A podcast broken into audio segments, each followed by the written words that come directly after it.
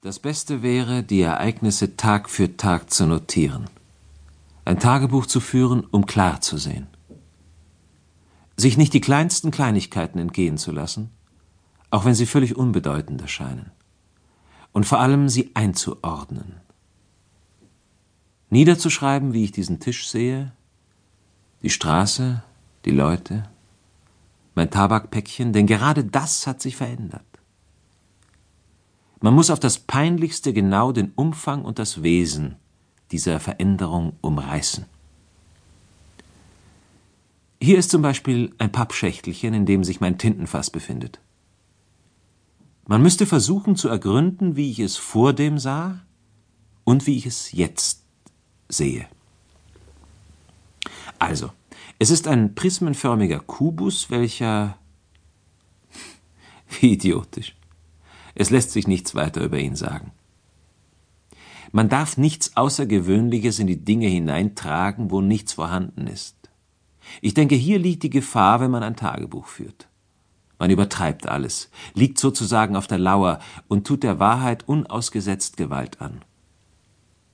Andererseits aber kann ich jederzeit, gerade für dieses Pappschächtelchen oder sonst etwas, den Eindruck wiedergewinnen, den es vorgestern auf mich machte. Ich muss immer bereit sein, sonst schlüpft mir dieser Eindruck durch die Finger. Man darf nichts erzwingen, aber man muss jedes Vorkommnis sorgfältig und in allen seinen Einzelheiten niederschreiben. Natürlich kann ich nichts Genaues über die Ereignisse von Sonnabend und vorgestern schreiben, ich bin von ihnen schon zu entfernt. Das Einzige, was sich sagen lässt, in beiden Fällen hat sich nichts zugetragen, was man gemeinhin ein Ereignis nennt. Sonnabend warfen die Jungs flache Steine über das Wasser, und ich wollte wie sie einen Kieselstein übers Wasser hüpfen lassen. In diesem Augenblick nahm ich Abstand davon ließ den Stein fallen und ging. Ich habe wahrscheinlich verwirrt ausgesehen, denn die Jungs lachten hinter meinem Rücken. Soweit die äußeren Ereignisse. Was in mir selbst vorging, hat keine klaren Spuren hinterlassen. Da war etwas, das ich sah und das mich abstieß. Aber ich weiß nicht mehr, war es nun das Meer oder der Kieselstein. Der Stein war flach, auf einer Seite trocken und auf der anderen feucht und kotig. Ich hielt ihn am äußeren Rande und spreizte die Finger, um mich nicht zu beschmutzen. Viel komplizierter war es vorgestern. Und da gab es auch jene Folge von Zufällen und Verwechslungen, die ich mir nicht erklären kann. Aber ich werde mich nicht damit aufhalten, dies alles zu Papier zu bringen. Eins ist gewiss, ich hatte Furcht oder doch etwas in dieser Art.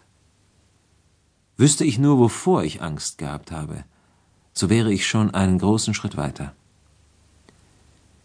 Merkwürdig ist, dass ich nicht im allergeringsten dazu neige, mich für verrückt zu halten. Ich sehe sogar mit absoluter Klarheit, dass ich es nicht bin.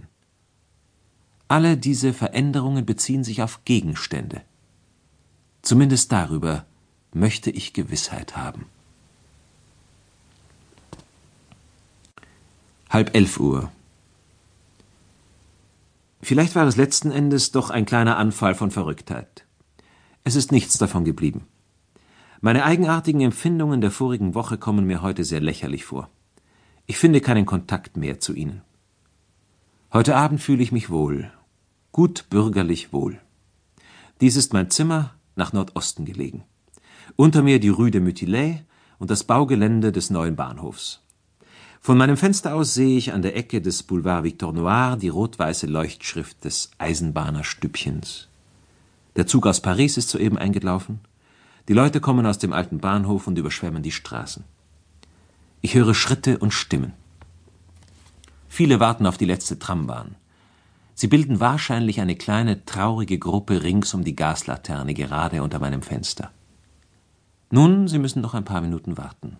Die Tram kommt nicht vor dreiviertel elf. Hoffentlich kommen keine Handelsreisenden heute Nacht. Ich möchte so gern schlafen und habe den Schlaf so nötig. Eine gute Nacht, eine einzige. und alle diese Geschichten